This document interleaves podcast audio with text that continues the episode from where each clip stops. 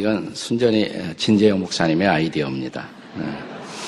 아, 그냥 저는 이제 오늘부터 하라는 대로 하는 겁니다. 네. 그 교회 바깥에서 또 GMN에서는 제가 리더로 사역할지 모르지만 교회 안에서는 우리 진재영 목사님이 리더고 저는 헬퍼입니다.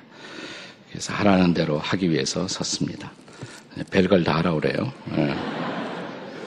네. 네, 저는 빌리포서 3장 13절만 설교하고 14절은 자기가 하겠다고 그러더라고요.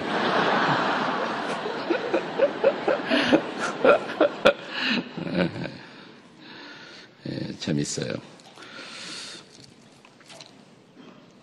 그, 제 또래 되시는 분들, 나이 많은 시니어 세대에 그 향수를 자극하는 그런 흘러간 옛 노래 가운데 어, 과거를 묻지 마세요라는 노래가 있습니다. 진 목사님이 다 아느냐고 물어보니까 모르는데 예, 세대가 벌써 달라요. 나의 심신가 부른 노래죠.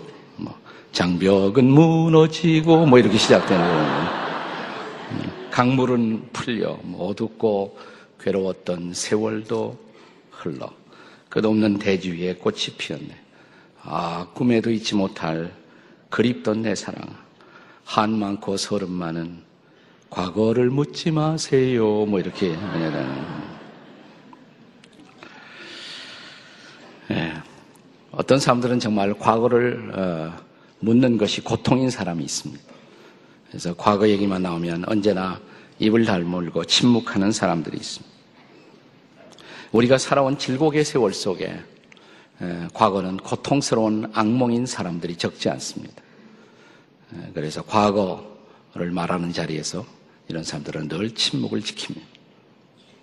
그런가 하면 또 우리 주변에는 과거를 물어주세요 이런 사람도 있어요. 그래서 과거 얘기만 나오면 정신없이 혼자서 이야기를 독점하고 옛날 얘기를 즐기는 사람들도 있습니다. 비교적 성공적인 인생을 살아왔다는 사람들 중에서 이런 모습을 볼 수가 있습니다. 그들에게 과거는 멸류관이고 과거는 영광이고 과거는 자존심의 상징일 것입니다. 그래서 두 가지 종류의 사람이 있어요. 과거를 어, 묻지 마세요 하는 사람도 있고 과거를 물어주세요 하는 사람이 있습니다. 그런데 우리 중에는 세 가지 종류의 또 세 번째 사람이 있을 수가 있습니다. 과거는 묻지 말아야 할 수치이지만 그런 수치스러운 과거도 있지만 또 물어주기를 바라는 영광도 섞여 있는 매우 복합적인 인생을 살아온 사람들도 적지 않습니다. 저는 오늘 본문의 주인공인 바울이 바로 그런 사람, 매우 복잡한 사람이었다고 생각합니다.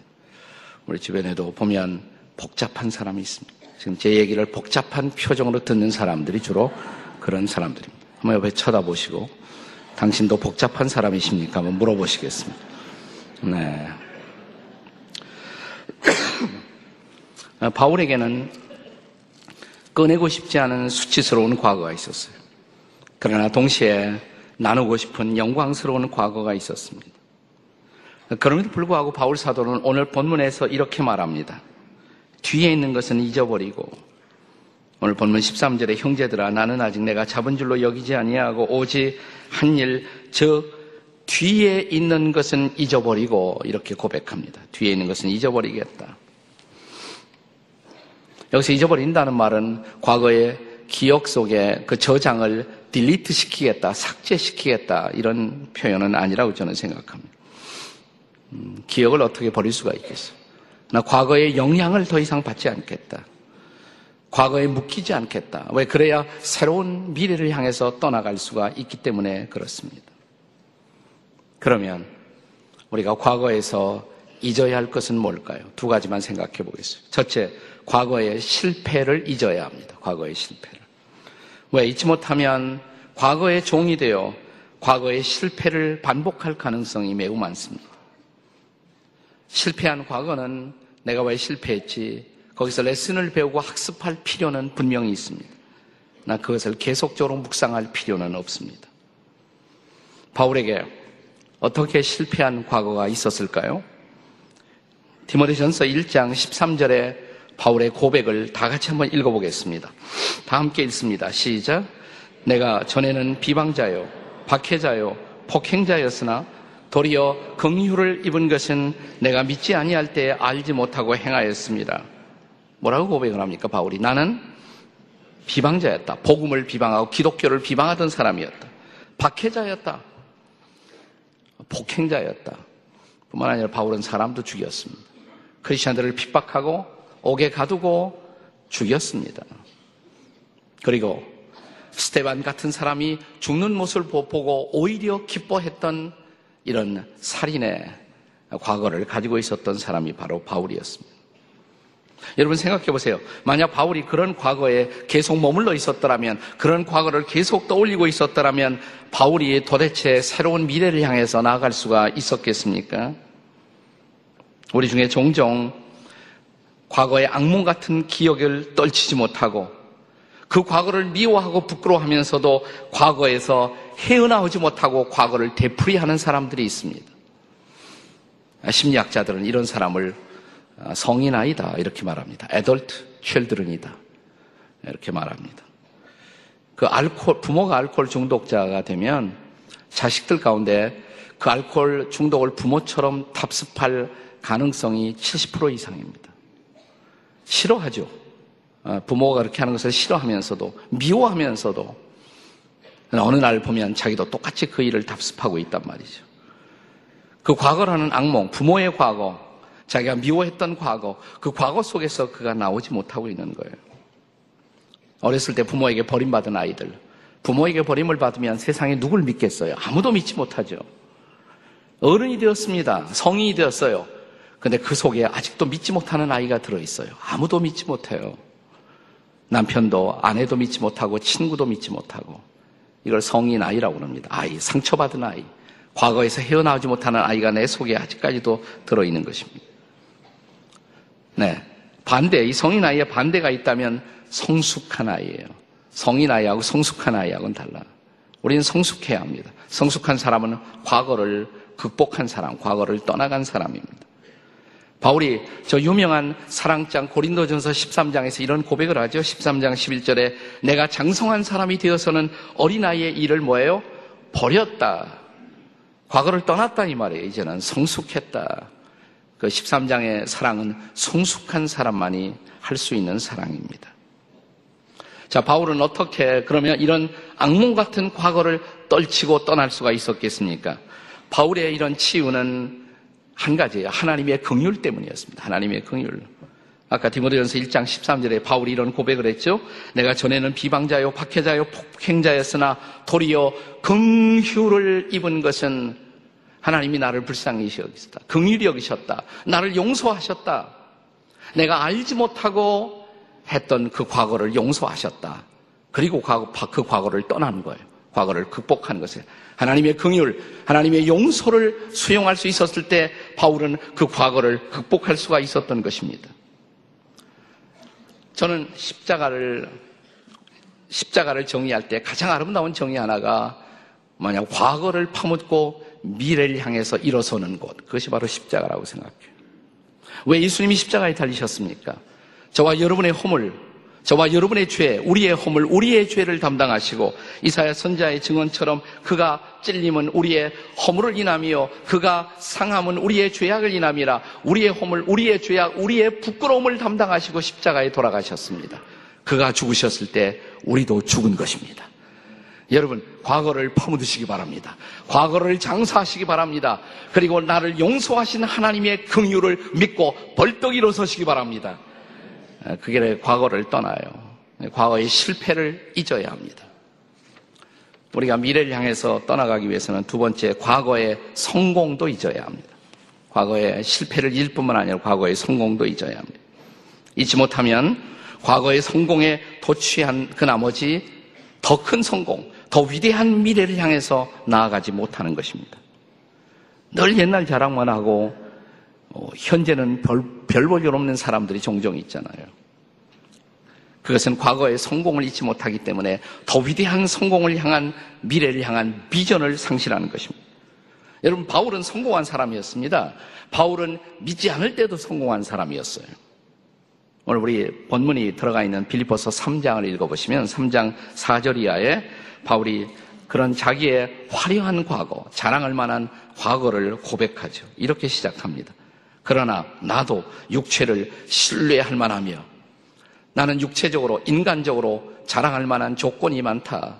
나는 세속적으로 자랑거리가 있는 사람이다. 5절 이하에 그 자랑의 리스트가 나옵니다. 나는 8일 만에 할례를 받았고, 나는 태어난 지 8일 만에 하나님의 백성의 언약의 표를 딱 이미 찍은 사람이다. 나는 이스라엘 족속 중의 베냐민 지파다. 이스라엘 열두 지파 가운데서 가장 자부심이 강한 지파가 베냐민 지파였어요.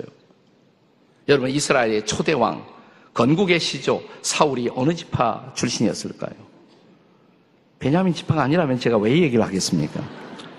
그러니까 아주 베냐민 지파다 이런 강력한 자부심이 있었어요. 네.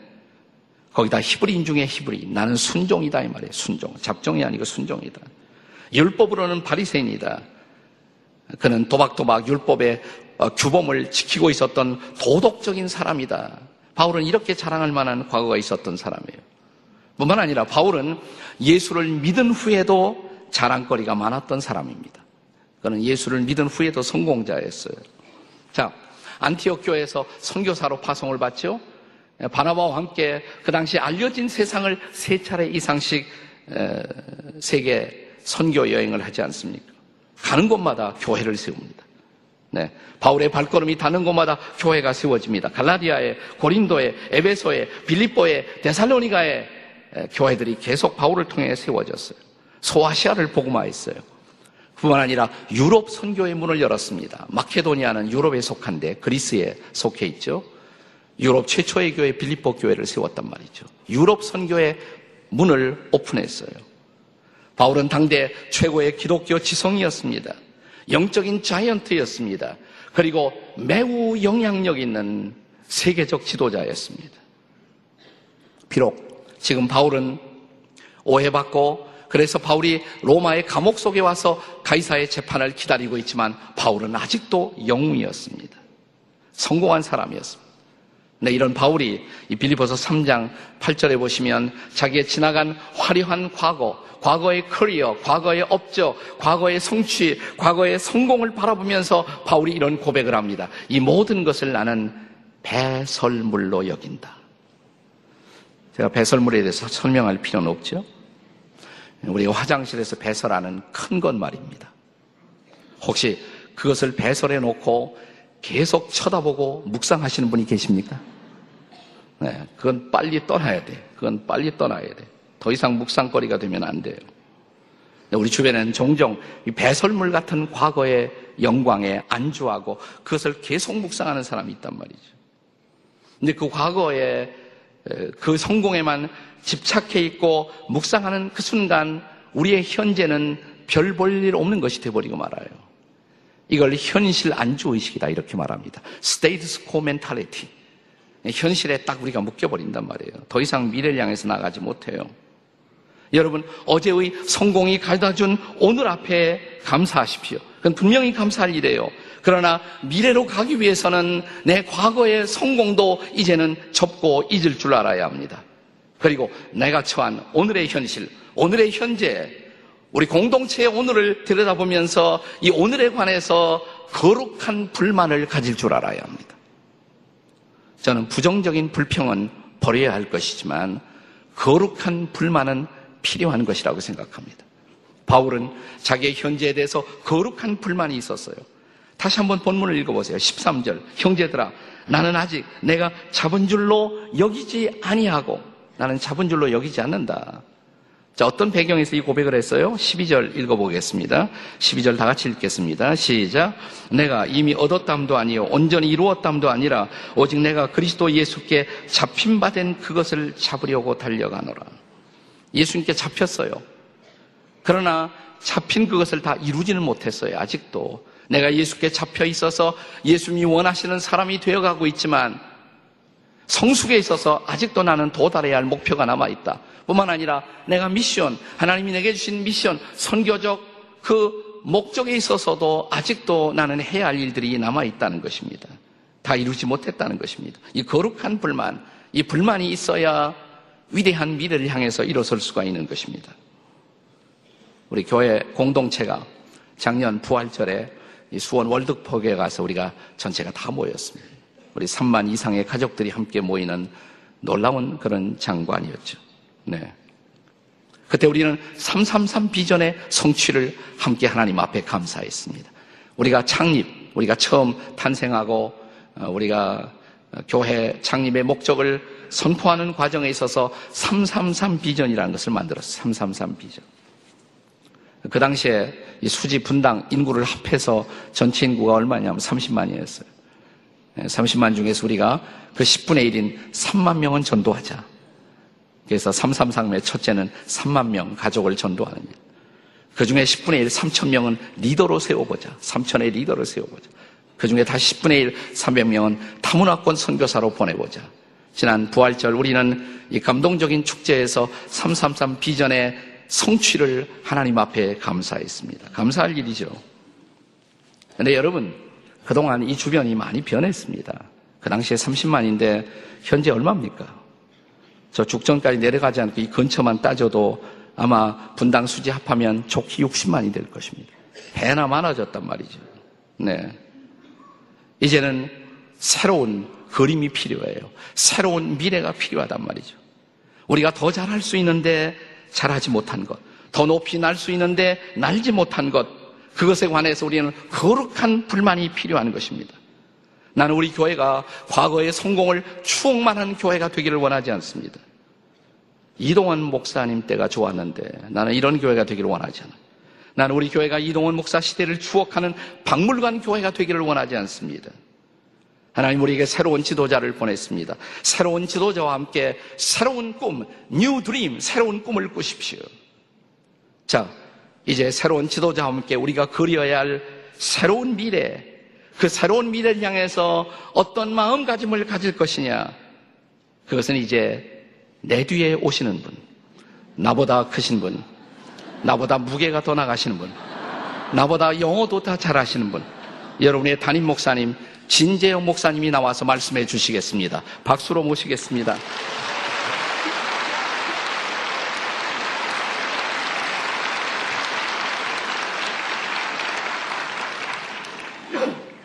오늘 릴레이 설교가 잘 되면 다음번에는 뚜엣으로 특송을 한번 할까 합니다.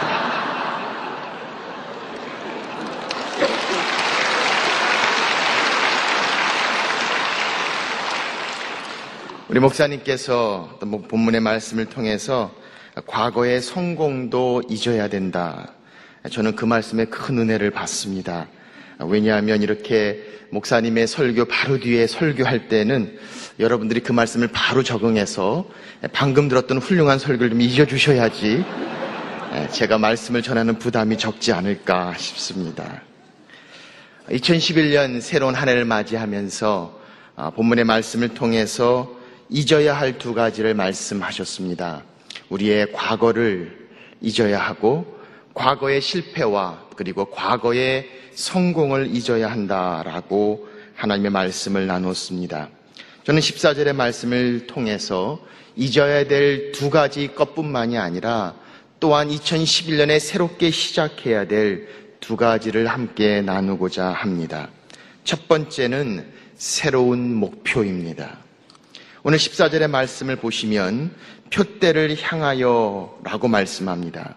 앞에 있는 것들을 잡으려고 표대를 향하여 달려가노라. 이 표대는 헬라 원어에 보니까 결승점이란 뜻을 가지고 있습니다. finishing line입니다.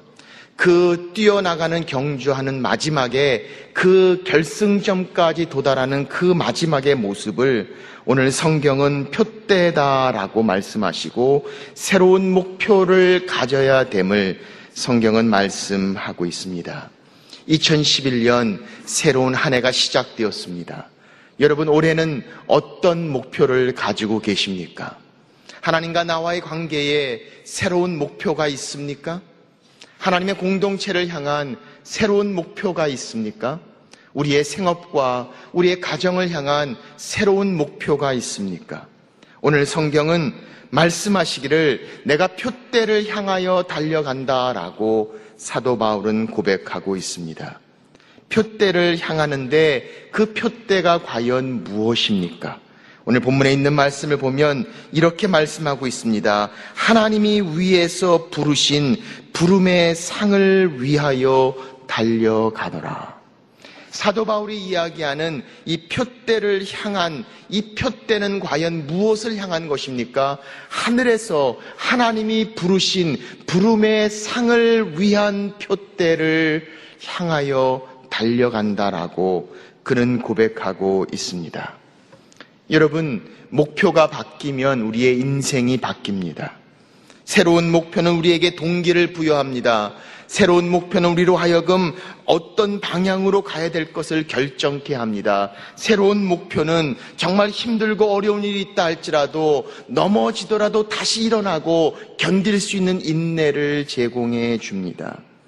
오늘 이 말씀 가운데 베아울은 이야기합니다. 하나님께서 부르신 부름의 상. 저는 이 불렀다는 이 부름의 상이라는 단어 가운데 떠오르는 중요한 그림을 제 마음속에 그려봅니다. 그것은 이 사도 바울이 담메색에서 만난 예수님과의 만남이 아니겠습니까?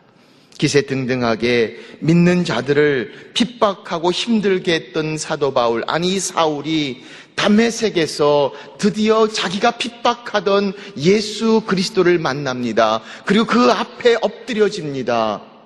그리고 처음으로 주님의 부르심 앞에 서는 모습을 성경은 설명합니다. 오늘 사도 바울은 이렇게 말씀하고 있습니다. 나는 표대를 향해 달려갑니다. 그 표대는 하나님이 나를 부르신 부르심의 상입니다. 하나님이 바울을 부르신 이유가 무엇입니까? 복음의 증거를 위해 부르셨습니다. 오늘 이 부르심의 상을 우리가 알고 있는 가장 가까운 현대적 단어로 표현한다면 저는 이렇게 이야기하고 싶습니다. 사명, 미션. 하나님이 내게 주신 사명을 위하여 표대를 향하여 달려가노라. 얼마나 많은 분들이 자기 인생에 있어서 하나님이 주시는 사명이 무엇인지 붙잡지 못하는 경우를 보게 됩니다. 오늘 성경은 우리에게 말씀합니다. 새로운 목표는 필요합니다. 매 해마다, 아니 2011년, 하나님이 우리에게 주시는 새로운 목표는 하나님이 우리 인생에게 주시는 새로운 사명 안에서 이루어져야 합니다. 우리 목사님께서 사랑하는 지구촌 교회를 통해서 하나님께서 이루신 333 비전의 성취를 말씀하셨습니다. 목표는 바뀔 수 있습니다. 성취된 목표에는 새로운 목표가 필요하지만 변하지 않는 것은 사명입니다. 민족 치유, 세상 변화, 목표는 바뀔 수 있고 새로운 목표는 세워져야 하지만 하나님이 우리에게 주신 사명은 변하지 않습니다. 하나님이 우리에게 주신 사명은 계속되어야만 합니다. Mission has to go on. 하나님이 주신 사명은 우리에게 늘 새로운 목표와 함께 전진해 나가야 된다는 사실을 우리는 기억해 봅니다. 2011년은 하나님이 우리에게 주신 선물입니다. 2011년은 하나님께서 우리를 향해 축복하시기를 원하시고 우리를 사용하시기를 원하시는 하나님의 선물입니다. 새로운 한 해를 시작하는 이 시점에 하나님이 우리에게 주시기를 원하시고 예배하신 것들을 향한 기대감이 있습니까? 하나님의 역사에 대한 가슴 설레임이 우리 가운데 있습니까? 오늘 성경은 우리에게 말씀합니다. 시편 81편 10절에 보니까 내 입을 크게 열라 내가 채우리라. 성경은 우리에게 말씀합니다. 입을 넓게 열라 하나님께서 채우시겠다고 말씀합니다. 2011년 우리의 입은 얼마나 열려 있습니까? 채우시는 분이 하나님이시라고 말씀합니다. 여기에 깔리는 중요한 영적 원리는 우리가 입을 넓게 연 것만큼 우리가 기대하고 죽게 나가는 만큼 하나님이 채우신다는 뜻입니다. 2011년에 오늘 한 해는 2010년에 연속되는 시간의 자연스러운 반응이 아니라 하나님이 우리에게 주시고자 하시고 베풀어 주시기를 원하시는 하나님의 놀라운 축복, 하나님의 역사심에 대한 기대, 하나님의 선물, 내 입을 넓게 열라. 표대를 향하여. 한번 조금 아, 주일 예배기 때문에 불편함이 있지만 이 말씀을 좀 더 기억하기 위해서 한번 이런 엑서사이즈를 해봤으면 좋겠어요. 여러분 한번 입을 한번 넓게 열어보세요. 한번 입을 크게 한번 열어보세요. 옆에 쳐다보지는 마시기 바랍니다. 입을 열래도 안 여는 사람들이 있어요. 입을 넓게 열라도 아 이렇게 반밖에 열지 않는 분들이 있습니다. 오늘 하나님 우리에게 말씀하세요. 2011년 한 해 하나님께서 내가 너에게 주기를 원하는 것은 재앙이 아니요 축복이고 평안이라고 말씀하시면서 입을 넓게 열라 내가 채우리라 하나님 앞에서 입을 넓게 여십시오.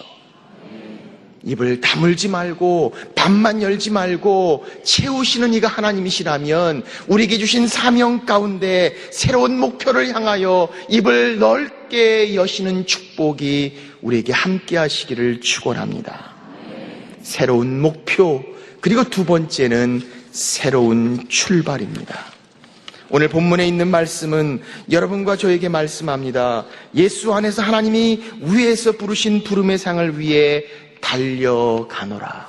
다른 성경은 쫓아가노라 말씀합니다. 영어 성경에는 I press on 이라고 표현되어 있습니다. 이 달려간다는 단어는 정적인 모습을 설명하는 동사가 아닙니다. 움직이고 정말 열정적으로 움직이는 모습을 상징하는 말입니다. 생각했다는 것이 아닙니다. 계획했다는 것이 아닙니다. 달려가노라 움직이고 있다는 것입니다. 이 단어의 헬라의 원어의 뜻을 보면 마치 사냥개가 떨어진 먹이를 향해 질주해 가는 모습을 담고 있습니다. 거기에는 망설임이 없습니다. 방황이 없습니다. 머뭇거림이 없습니다. 멈추지 않고 중간에 쉬지 않고 전력으로 당야 앞을 향해 달려가는 그런 모습을 성경은 설명하고 있습니다. 오늘 성경은 새로운 목표와 함께 우리가 새로운 출발을 시작해야 된다라고 말씀하고 계십니다.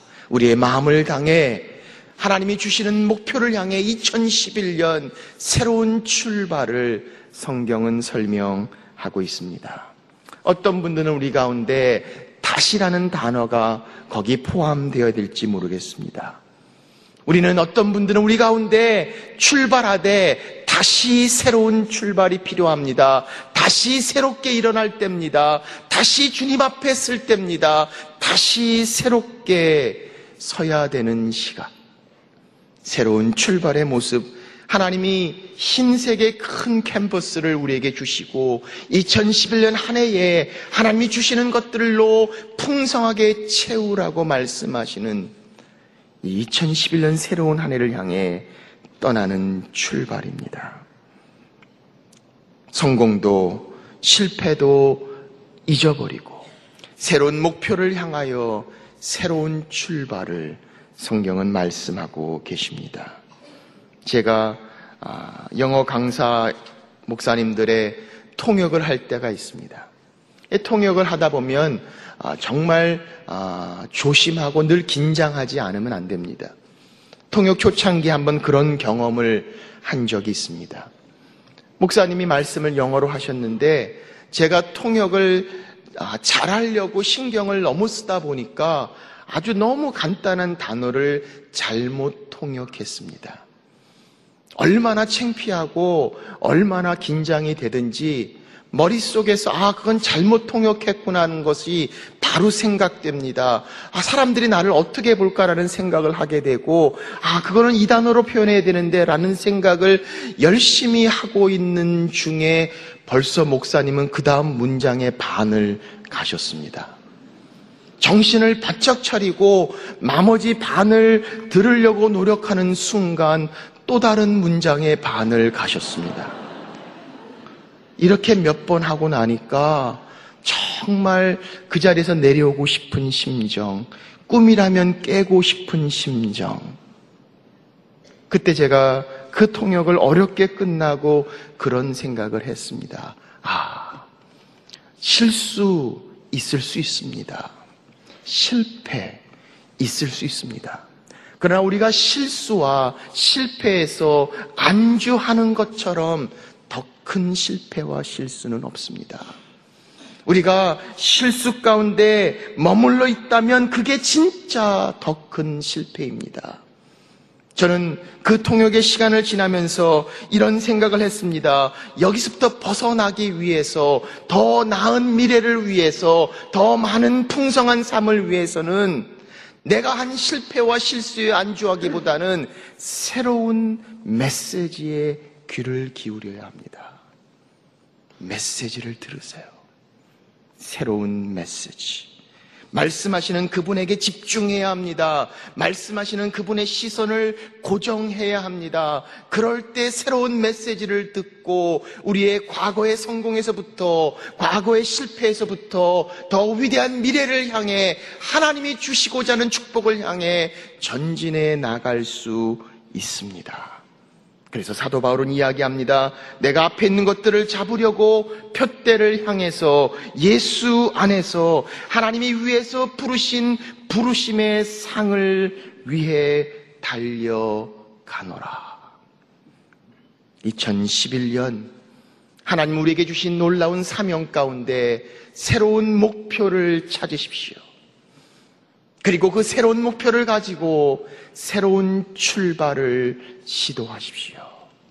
우리 주님께서 함께 하시고 우리 주님께서 주시기를 원하시는 놀라운 축복과 놀라운 기대가 채우시는 하나님을 통하여 풍성하게 임하시는 2011년 새로운 한 해가 되시기를 주의 이름으로 축원합니다. 기도하겠습니다. 우리 시간 한번 조용히 기도할 때 주신 말씀 생각하면서 한번 조용히 기도하겠습니다. 2011년 새로운 한 해가 시작되는 첫 주일입니다. 여러분, 우리 마음 가운데 한 해를 향한 새로운 목표가 있습니까? 하나님이 주신 큰 사명 가운데 올해에 내게 주시는 목표가 있습니까? 우리의 가정의 새로운 목표는 무엇입니까? 우리의 직장의 새로운 목표는 무엇입니까? 2011년 하나님 내 입을 넓게 엽니다. 주님 채워주십시오. 우리에게 주시는 하나님의 목표는 과연 무엇입니까? 이제 이 새로운 목표를 가지고 새로운 출발을 하기를 원합니다. 다시 일어날 수 있기를 원하고, 다시 시작할 수 있기를 원하고, 다시 주님 품 안에서, 다시 주의 말씀 앞에서, 다시 주의 능력 앞에서, 주님, 이제 다시 시작하겠습니다. 다시 출발하겠습니다. 주님, 주의 이름을 다시 부르겠습니다. 주님, 다시 새로운 출발을 시작합니다. 주님 도와주십시오. 오늘 시간에 주신 말씀 생각하면서 조용히 주님과 대화하는 시간 갖겠습니다.